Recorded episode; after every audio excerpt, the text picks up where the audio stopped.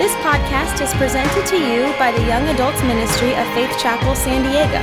To find out more, please visit faithchapelsd.com. Good evening. Thank you for coming. Praise God. I'm excited, always excited about what God's going to do. And uh, I praise God for Josiah giving me the opportunity to share.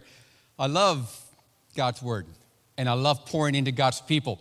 Just real quickly, um, just, just I'm always amazed when I have an opportunity to go somewhere. I, I shared a little bit a couple weeks ago about my trip to Africa, and you guys saw a video. Those of you that were here last week, I was actually up in LA last week doing a. Um, it was a live uh, cross TV program, actually aired all over the world, and it was an opportunity I had. I took advantage of it, and I didn't get back till around 10 o'clock last last thir- Wednesday night, so I never got a chance to come.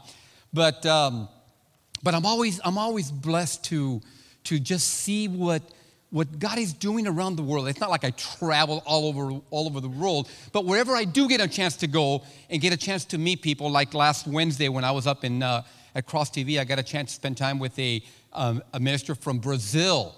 And we were talking about uh, Brazil a little bit. And I know Brazil is just a lot of born again, spirit filled people that love God. And, but Uganda, where I was at, uh, I just, I, I look at the Ugandan Christians they just pour into God. They love to dance. One of the things I, I, I, share a lot of times when I go to Africa, Kenya, Uganda, you know, Tanzania, and different places, is the African love to dance.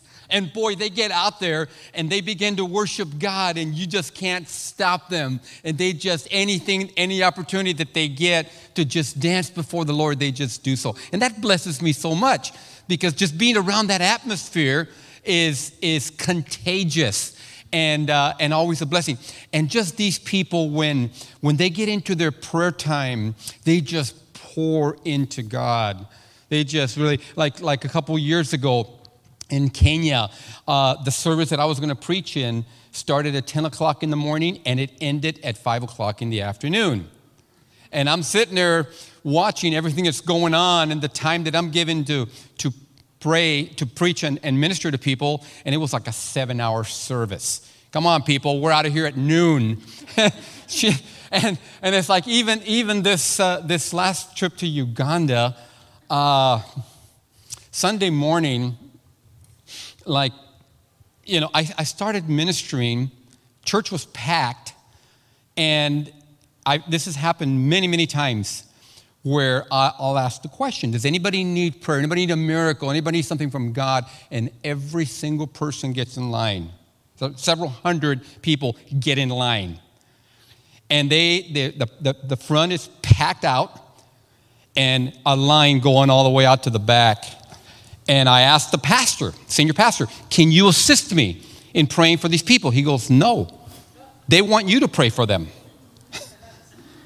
and literally, by the time I got done, I'm not just like bam, bam, bam, bam, bam, and sit, sit down.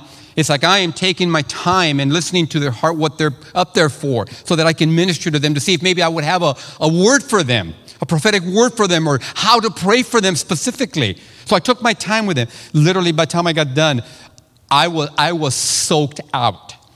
I was just like dripping sweat. I was wearing a suit and uh, finished up like 4, 4 35 o'clock in the afternoon, just enough time to go back to the hotel, change my clothes, rest a little bit, take a shower, and go back for the evening service and do it all over again. And usually it's like that a lot of times in, in Africa. It, this trip here wasn't as drawing and draining as uh, the previous year when, when Edwin, where, where, Edwin's at, was with me in, in Kenya. Because there it was like 10 o'clock in the morning, we had a service. We had a, a, a pastor's meeting, break, quick break for lunch, and then two of them in the afternoon, and then evening, evening open air meeting.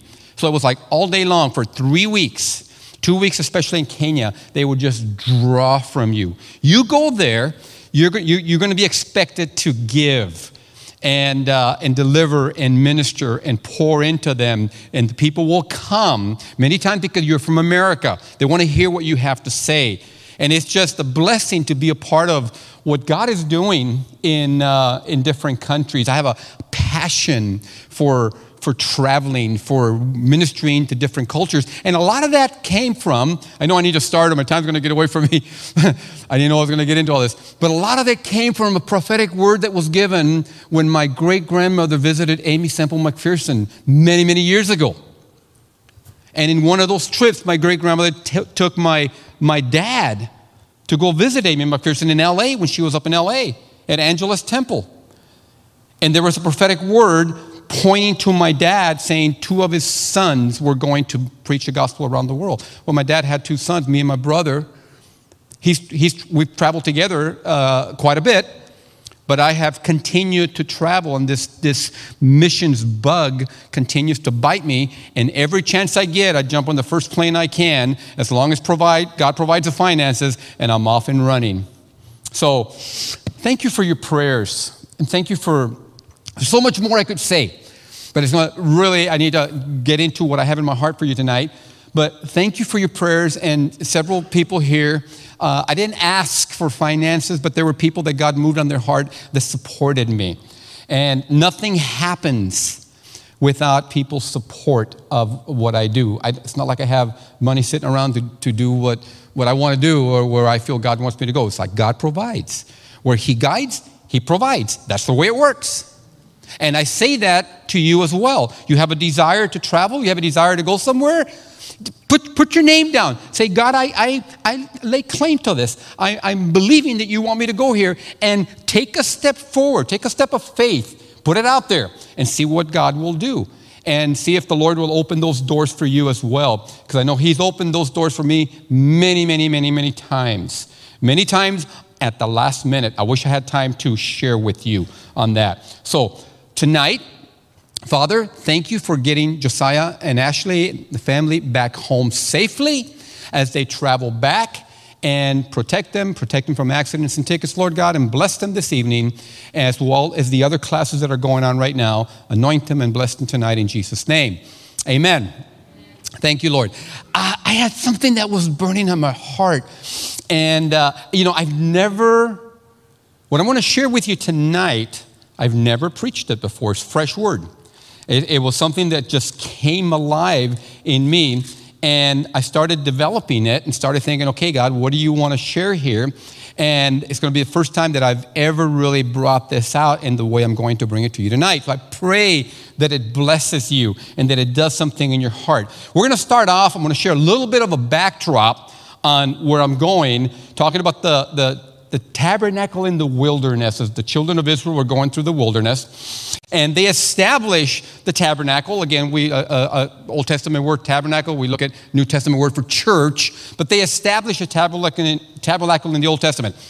Holy place, most holy place. Outer court, you have the whole area of the tabernacle. Okay, so in the holy place, you know, you have the table of showbread ha- that was literally placed, if I remember in scripture, northward, and then the lampstand, the menorah, uh, southward, and then you have the altar of incense that was placed right behind the, right in front of the veil, where the, the Ark of the Covenant was on the other side of the veil in the most holy place. But we're going to focus on the lampstand tonight. We're going to talk about the menorah or the lampstand tonight, and it literally produced light in the tabernacle. There were no windows. You know, it's like you went in there, you had a big glass window, big glass door, and a light in, or a skylight. You know, no. Uh, the, the menorah, the lampstand, produced the light that you needed to be able to do what you had to do in that uh, area of the tabernacle. But there were always specific requirements. Like every part of the tabernacle, uh, there were specific requirements on how to build it. God laid it out to Moses. Everything was done the way it was supposed to be done. The lampstand, okay, had the oil that was placed in it, and it had the wick to be able to sustain the light. Now, I want to focus on the scripture, and I'm going to go to Exodus chapter 30. And I'm going to be reading mainly from the Amplified Bible, just verse 6 through 8. And it says, And you should put the altar of incense in front and outside the veil that screens the ark of the testimony before the mercy seat that is over the testimony, the law, and the tables of stone, where I will meet with you. Look at verse 7 and 8. Aaron shall burn on it incense of sweet spices. Every morning when he trims and fills the lamp, he shall burn it. When Aaron lights the lamps in the evening, he shall burn it. A perpetual incense before the Lord throughout your generations. Okay? Now we go to Leviticus. Leviticus chapter 24. We're going to look at this real quick. Leviticus 24, verse 2 to 4. It says, Command the Israelites that they bring to you pure oil from beaten olives for the light of the golden lampstand to cause the lamp to burn continuously. Outside the veil of the testimony between the holy and the most holy place, in the tent of meeting, Aaron shall keep it in order from evening to morning before the Lord continually. It shall be a statute forever throughout your generations. Very important for us to capture that. The lampstand, of course, uh, we look at typified Christ. Okay, the light, we, you know, much of the tabernacle uh, typified something that had to do with Christ or the church. Lampstand typified Christ, the showbread typified Christ. So we see that. Okay, the altar of incense uh, typified the prayers of the saints. I want to show you a scripture, a couple scriptures real quick in Psalms 141, verse 1 and 2. Psalms 141, verse 1 and 2. Let your prayer be, for, be set forth as incense before you, the lifting up of my hands, and as the evening sacrifice. Set a guard, O Lord, before my mouth. Keep watch at the door of my lips. So we see the same thing without going there in Revelation 5 8 and then Revelation chapter 8 that this incense represented the prayers of the saints. It was important for us to, to understand that. And the priest had his job, literally, when he went into the holy place in the morning and in the evening, to fill the lamps with oil and in the morning and in the evening. And we know that the oil always represented the Holy Spirit. We've always seen that throughout Scripture. Okay? But he was also supposed to trim the wicks. Why? Why? Why is this important? Because if the wicks were not trimmed, they would flicker and they would produce smoke. You couldn't have that. So every time he went in there, he had to trim the wicks and then put the oil in before he lit the, the lamps, before he put the uh, incense on the altar of incense. It had to be a clean, steady light. Now, I did this this afternoon. I have some candles at home, and this afternoon, I, I have three candles that have been lit for quite a while, and uh, the wick was old, so I lit it. And sure enough, the, the, the flame was doing this, and a black smoke was coming out of it. So I know that's what happens when the wick is old. Okay, so that's why it's important in the tabernacle or in the most in the holy place. You couldn't have that. God specifically wanted those wicks uh, trimmed. It had to be a clean, steady light so that the incense on the altar of incense that was supposed to be a pure, sweet fragrance before the Lord and would have no smoke from the lamp or from the lampstand. Now, I've been to more than once, I've been to a Jewish Seder. I'm, I'm, Jewish on my dad's side. We come from Israel long time ago on my dad's side, from, from Israel to Lebanon to Spain. Spain, 1721 to the southwest. Long story, I'm not going to go there. But I've been to a Jewish Seder, absolutely enjoyed it. And uh, in the Jewish Seder, they had uh, a little area where it was symbolic or showing to be the like the altar of incense, and he put some incense upon it, and the the the, the, the fragrance just filled the room. And this, this smoke from the incense uh, came out, but it was a sweet fragrance. Uh, that, that you could smell, and it kind of brought that memory back to me of what took place in the holy place. Now, the question is there was no smoke from the wick when it's pure uh, fragrance from the incense. The question is how do we apply that today? How do we look at what took place a long time ago in the tabernacle? How do we apply it today? Now, we know in Revelation 2 5, it talks about the, the, the church of Ephesus. When he's writing to the seven churches in Asia Minor, church of Ephesus, you know, Jesus is writing and says, I know your works. You've done great. You've done many things right, but there's one thing I have against you. You have left your first love. We know the story.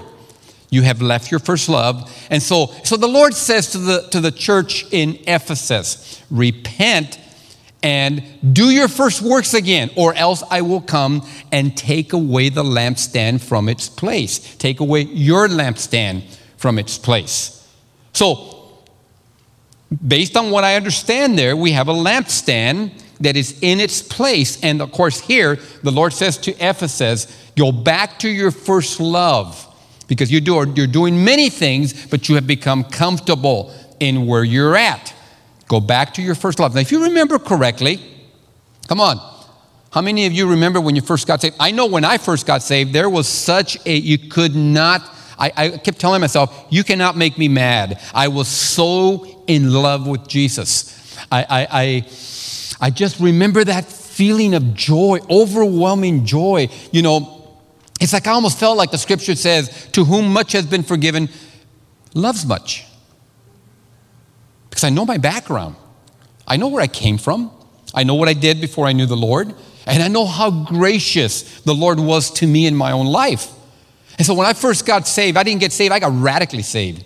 I got so turned on. There was this overwhelming joy that I lived in for quite a while. And I thank God that through the years, this next month will be 43, I'm 40, I'll be 43 years old in my, in my walk with the Lord.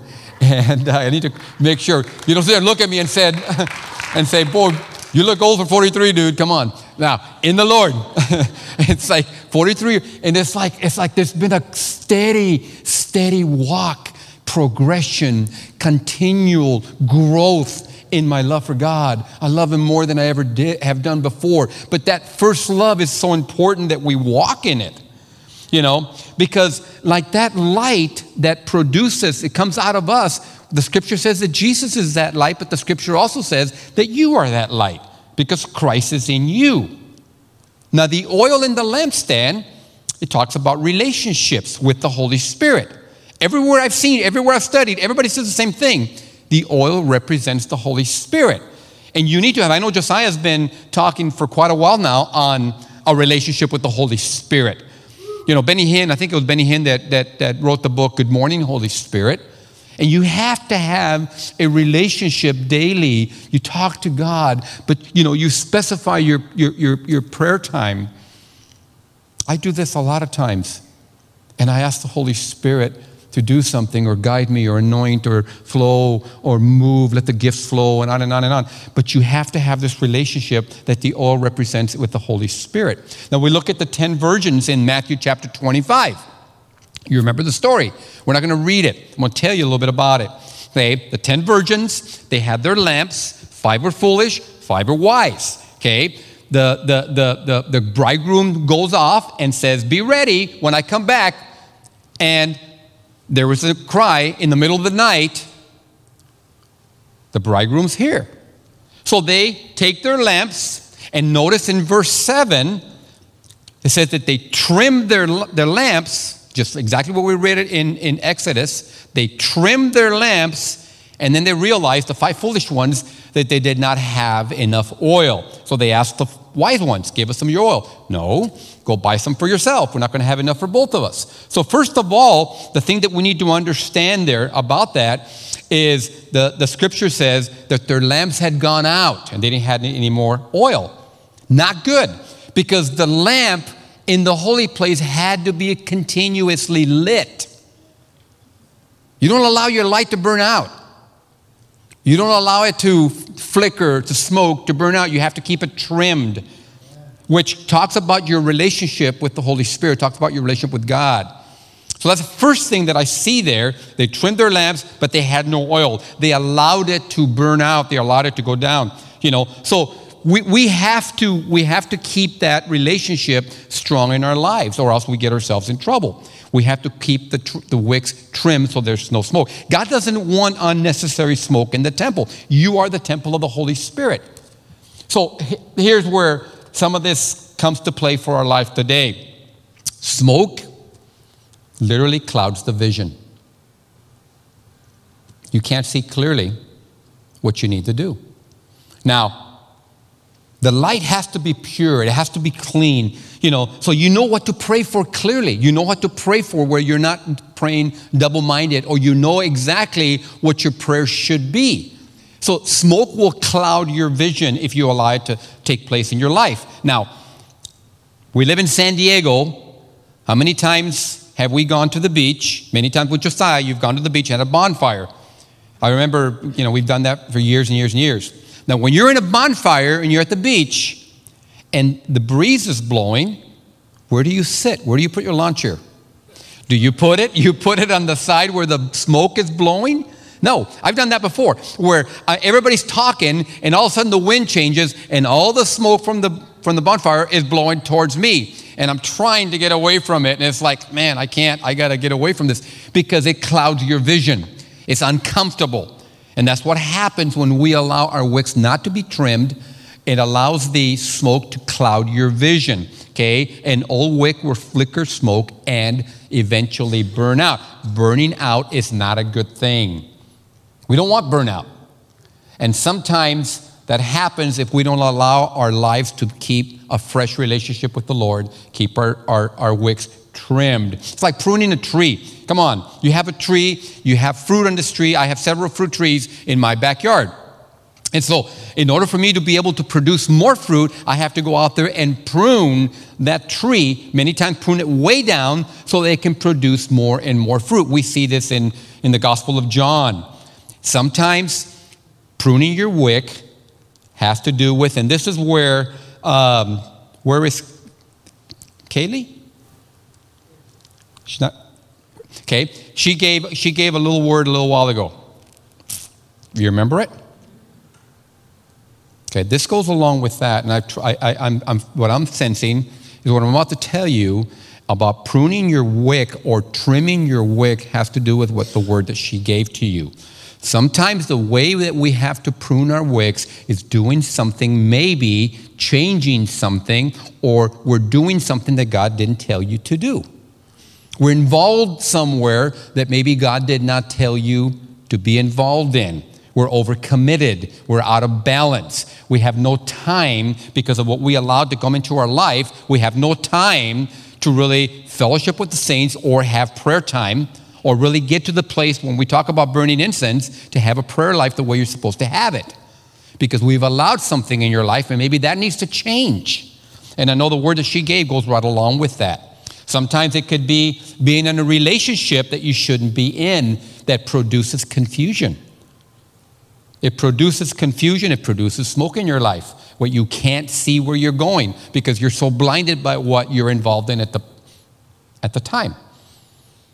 So sometimes we need to really think okay, God, how do I apply this burning or trimming of the wick? Okay, let's talk about the oil. Psalms 23, verse 5. You know the scripture, the good shepherd, the Lord is my shepherd, I shall not want. But verse 5 says, You anoint my head with oil, my cup runs over. Okay, the word anoint there, and I love this Hebrew word, is the word dashan in Hebrew, and it literally means to be fat, juicy, prosperous, well fed, anointed. Dashan. Interesting. Okay, we see the same word because when we talk about this word anointed, we talk about being um, anointed, well fed, uh, prosperous.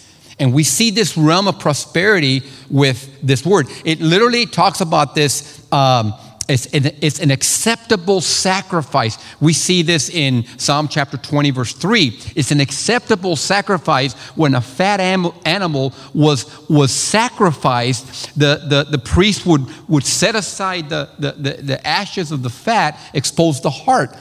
And it, was, it literally was called an acceptable sacrifice before the Lord. And uh, the word dashan, we see this in Psalm 65, verse 11 as well. And in Psalm 65, verse 11, it says, You crown the year with your goodness, your favor, your goodness, and the tracks of your chariot wheels drip fatness. Dashan, drip with oil. And what that means there is, Lord, you crown my year with good things. And in those good things, everywhere you are is going to drip anointing, it's going to drip prosperity, it's going to drip uh, good things. And it goes right back to Psalms 23, verse 6, very last scripture in chapter 23. You know, for sure, goodness and mercy will follow me all the days of my life. I love this because the word follow in the Hebrew, there in Psalm 23, goodness and mercy will follow me. What that means in the Hebrew, if I remember correctly, it's T O U B in the Hebrew, and what that means is to be in hot pursuit and overtake you. Now, listen for a minute. The Lord is my shepherd, I shall not want. I don't lack anything. And it goes on from verse 1 to verse 6. You anoint my head with oil in verse 5. But because you anoint my head with oil, my cup runs over. I am anointed. I am prosperous. I am blessed. I'm fat, juicy, and prosperous and well fed. In the Hebrew. Therefore, sh- surely goodness, God's favor, and everything that's good and His mercy will be in hot pursuit of my life and overtake me. And I will dwell in the house of the Lord forever. I love it. I love it. It's, it's, it's, it's just rich. When we talk about oil and we talk about anointing, that's where we go. That's what it means. And I love the, the scripture in uh, Psalm 133, verse 3, where it talks about the, the anointing of Aaron and in the King James Bible, I love it in the King James Bible. It says that they poured. They didn't, they didn't do what we do today when we anoint people with oil. We put a little dab right there in the forehead. It's like back then, if, if I had to read the scripture correctly, they poured oil on you and they dumped it on you. And it said that it dripped down Aaron's beard, down to his skirts, down to his robe. And, uh, and then in verse 3 is where the Lord says, and he commanded the blessing. It was a commanded blessing upon him because there was unity among the brethren. And that's in Psalm 133, verse 3. It was a commanded blessing that was given to Aaron and his. So let's look at let's look at when you burn incense because everything that happens when you enter the holy place with the, high, with the priest. He goes in, fills the lampstand with oil, had to be a pure olive oil, beaten oil, pure olive oil. He trims the wicks, no smoke, no flicker, pure light. Trims the wicks, and then takes the incense and puts it on the altar of incense, which represented our prayer life. Okay? The incense must be pure, the lamps must be full of oil, and the wicks must be trimmed. Now you can see clearly what you're doing. In this atmosphere, this is where you learn to put a demand on what you know belongs to you. So you have, you have to be able to see clearly what, where you're going and what belongs to you. And what God has provided for me in the covenant, you learn to go after it. Now, I do this. I don't know about you, but I do this. How many of you go to God in your prayer time and remind Him, not that He needs to be reminded, but I do this. God, I remind you of the promises that you gave me. I remind you of the seeds that you've planted. I remind you of the words that God dreams, the prophetic words. I remind you of what's been given to my family. I remind you. See, see, God wants you to do that because what you're doing is you're laying claim to something that belongs to you. Even though we know God doesn't need to be reminded, He knows. But the question is, do you know? Do you know? How, how desperate are we to go after what you know belongs to you? See, many, many times when, when as we grow in the Lord, there's certain things, especially one specific thing, that is automatic, and that's your salvation. If you put your trust in Jesus, you're saved. It's automatic because you know Jesus, you're going to end up where Jesus is. That's a promise. But there's many, many other things that are not automatic that you need to go after. There are areas in, in, in the kingdom that you have to look at. The promises of God, the, again, some of the words that have been given to you, that God has given you the ability to go after something that He knows belongs to you. You have to go after it. I want to give, uh, give some examples. I was in South Africa a couple years ago. I went with a team from North County. Very, very prophetic church. They move in healing. Uh, a lot of the gifts flow through, and they invited me to join them on this trip. There were nine of us. There was uh, three pastors, one from Michigan, two from North County, and uh, myself and some other people that went. We had a, a professional videographer on this trip, and we ended up in Pretoria, South Africa. 120 pastors, it was a, a, leadership conference, 120 pastors, 15 of them came from Zimbabwe. And we started moving in healing, prophetic words, uh, words of knowledge. And I'm watching what's going on, and I'm not getting anything. And they kept asking me, the pastor kept asking, Do you have anything? And I'm not getting anything. It's like, okay, God. And the team is moving, but yet I'm not flowing. And then I think it was the second night that we were there. I just, I, I said, God, and I heard these words very clearly in my spirit take ownership. Changed the whole trip for me. For some reason, I went there and I was trying to flow with what they were doing, almost trying to be like, like a hitchhiker, you know, trying to flow with what's going on in, with them. But when, when, when it wasn't clicking for me, and I heard the words, take ownership, everything changed. All of a sudden, I, I got clarity. Whenever I prayed for people, that happened. There were several people that I prayed for that, that were deaf that God opened their ears. There were people that had pain that had had pain for years, completely disappeared. There were people that were possessed that completely got set free. It happened more than once. But it wasn't until I didn't click, I didn't flow until I began to take ownership with what I knew belonged to me. I knew what God wanted to do. And just because I wasn't flowing, I wasn't clicking, I wasn't getting it, for whatever reason at first, I was like, I don't know what's wrong with me. Until the Lord said, take ownership. And that's something that I've learned to do whenever I move in in the spirit. You know, even even the realm of the anointing. We were when I was in um, in Tanzania. Um, Edwin Jones was with me last year. We had a thousand leaders there. We had a thousand leaders there. The church was huge and I was, I was asked to be the, if you want to call the keynote speaker or the main speaker, I don't know. I, I ministered every Sunday morning, Sunday evening, and every, every day after that. I had to trust, and I, I, I reminded myself I put a demand on the anointing. I know that I'm anointed because the Word of God tells me so. And Father, I thank you that that anointing will flow tonight. I thank you that that anointing will do what it needs to do and breaks the yoke and set people free and touch people's lives.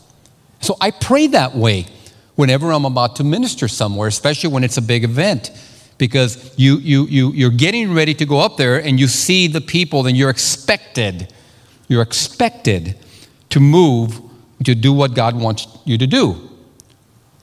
And when, when we were talking about Tanzania last year, and so when we when we were there, and and you just get up there with that authority, put your head up, you get up there with that authority, and the anointing just hits and you flow because you expect it. You expect it. There's an anointing on your life. Everyone sitting here, I believe if Jesus is in you, you are anointed. Luke 4:18, claim it, put your name there. Spirit of the Lord God is upon me, for he's anointed me Put your name there. Everything that Jesus said there is yours. Lay claim to it. Lay claim to it. See, because you have the mentality that he's anointed, she's anointed, but not me. That's how you're going to live. You're going to miss out. It's not that you're missing out on salvation. Salvation is a whole different thing. But you're going to miss out on what God has to do in your life. You need to know what belongs to you. You know, you know there's no double minded, there's pure light. Uh, you know, there's, there's, a, there's a flow in that atmosphere of what God wants to do. Many years ago, there was something that hit me. I don't know what it was. It was some kind of, I, am generally pretty healthy. I, I don't have a medical history most any time in my life. There's something that happened a few years ago. The doctor still couldn't understand why. I think the enemy just tried to take me out. But I don't have a medical history. But all of a sudden, for some reason, I had an allergic reaction to something. And the way it, the way it hit me was uh, my, my, my, my body was just itching like crazy. I mean, literally, I wanted to rip my skin off. There were times to where I was in the streets downtown San Diego ministering to somebody, and I, it, it would come upon me, and I would start itching. And the, it's like the person that was watching me go, "Dude, I don't know what you got, but just stay away from me," you know. And it's like it would just hit me that I could not control it, and I kept going to God for it. I said, "I don't know what this is. I'm not allergic. I don't have allergies. I'm not allergic to anything."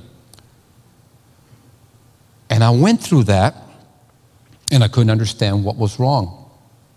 And I would go up for prayer, nothing would happen. And the next time I was in a Bible study, I would go up for prayer and nothing would happen. And every single time that I was in a church service for one year, every single time, I would go up to get pray, prayed for and nothing happened. I still had that affecting me.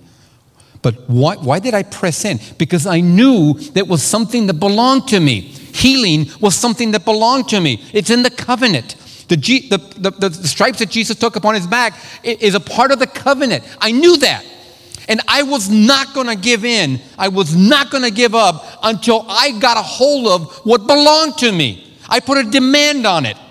And I would go up and I would say, God, no, I am not going through this. I am laying claim to what I know belongs to me. And time and time again, for one year, I battled with that.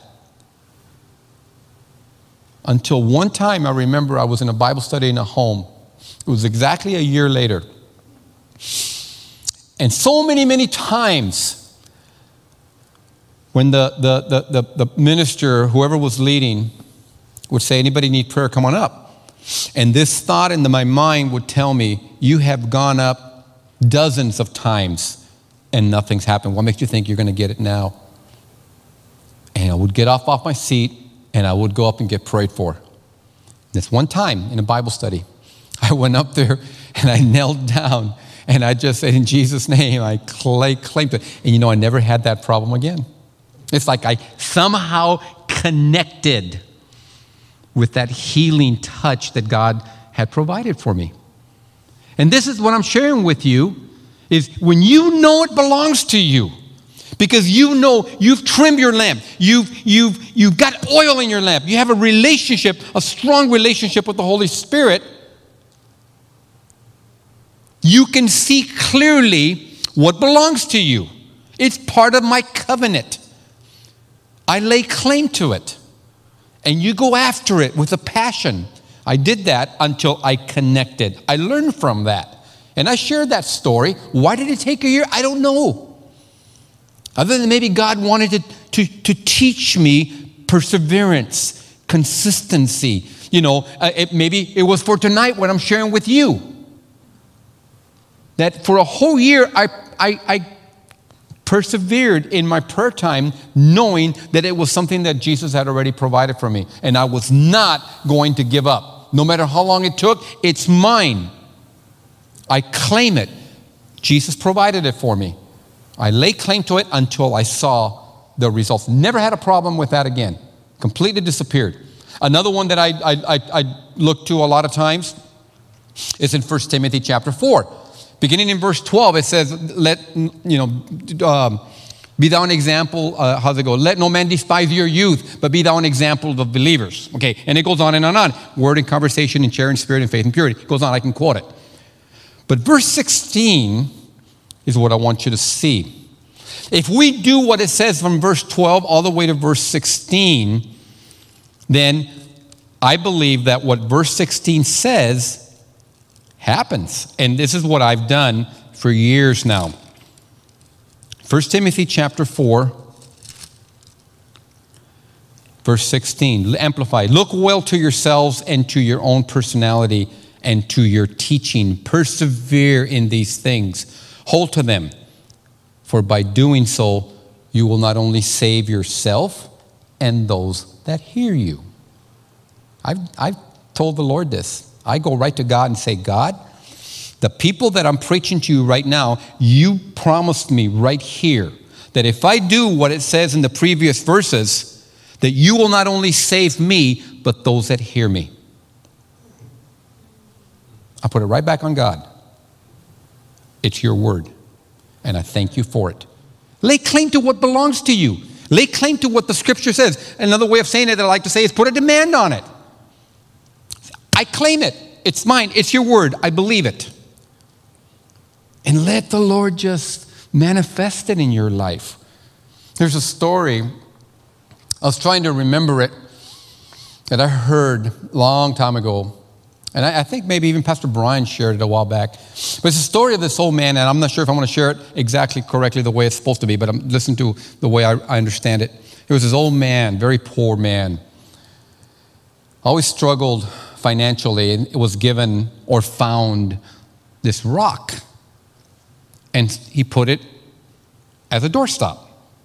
And all his life, kept it as a doorstop. And then finally, the old man died, and his family came in and looked through his house and, you know, found out that there was this rock sitting by the door and took, took a look at it. Come to find out, it was a very healthy rock. It was full of gold or had precious stones or something within it. It was actually worth a lot of money. But the old man never knew it. He died a poor man. And so many times with us, we need to be able to see clearly to see what literally belongs to you, what literally belongs to me. And that's why when I look at the story of the tabernacle with the lampstand, where the priest would go in, put the oil in, represents the Holy Spirit, trim the wick so there is no smoke so that he can place the incense on the altar of incense, which represents your prayer. He can see clearly in that place so that your prayers would be offered unto God as a pure, sweet smelling Savior or fragrance before the Lord. So in our lives, this is what we do. We have learned, you know, whenever there's prophetic words, many times, a lot of prophetic words that we get doesn't always necessarily mean just because you get a prophetic word that's going to happen instantly as soon as you get it. Sometimes you got to birth them. I've learned that. Sometimes when I get a specific word and I'm saying, this is what God told me or this is what was said of me, I, I take it, if it's something that I really am leaning towards, and I'm, God, you told, you told me this, I birth it. I get into prayer, I get into intercession, I, I travail in the spirit and go after it until I actually see it birthed in my life. You know, it's like many times when we see clearly and we understand what God is doing, we make a decree. Like it says in Job, 2, Job 22 28, we make a decree and we establish it because we're seeing clearly what literally belongs to me, to you. It's the same thing with finances. You can sit there and go before the Lord and, and say, Father, I am a giver, I am a tither. So, in that atmosphere of giving and tithing, I've been faithful. I thank you for providing. I thank you for blessings. I thank you that goodness and mercy uh, will pursue me will be in hot pursuit and overtake me. I thank you that what you have promised me is coming my way. Lay claim to it. Pray that way. I believe God wants us to. God wants to know what do you want out of this? Yeah, you have salvation. See, I want everything God has. I don't want to let anything, anything go. If you, if you are, you know, this is, this is a mistake if you're satisfied with your Christianity. No, you should never be satisfied where you're at. You should always de- desire more. Here's a good prayer to always pray God, if you have more for me, I want it. Everything you have for me, don't leave nothing out. Bring it all. Let it just flow in my life. Let me be a, a pure vessel, literally, with nothing holding back to what you want to do in my life. I surrender everything to you.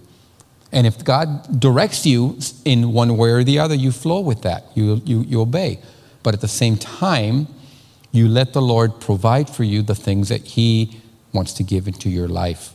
It doesn't matter how old you are, it does not matter. See, you have to get to the point in your life, and, and, this is where I've been at for many, many years. I want my life to count. I want my life to impact as many people around the world as possible. I don't want to live just what some people would say an average Christian life. What's an average Christian life? Come on. I want a supernatural average Christian life. I mean, you know, I want to, I want to flow. I want to impact. I want to do something for the kingdom. It's not, it's not, it's for His glory. It's not for your glory. It's not for my glory. But I want my life to count. And I want yours to count as well. I love listening to my son Josiah. I drive down from Poway, and I enjoy just listening to him minister to you. He's a good teacher. He's got a lot of good stuff in his heart. But what he teaches you, follow it, sponge off of it, practice it, apply it. Because that's how, how things get done. That's how results happen. Is when we apply what's being shared. And not even tonight, if there's areas in your life that maybe God wants you to trim, maybe you're producing smoke, your, your light is flickering, almost ready to burn out. I don't believe that of anyone here. I don't know. But if that's the case, make some changes. Make some changes trim your wick and allow the Lord to change things around in your life to where God um, wants to do what He wants to do with you. Amen.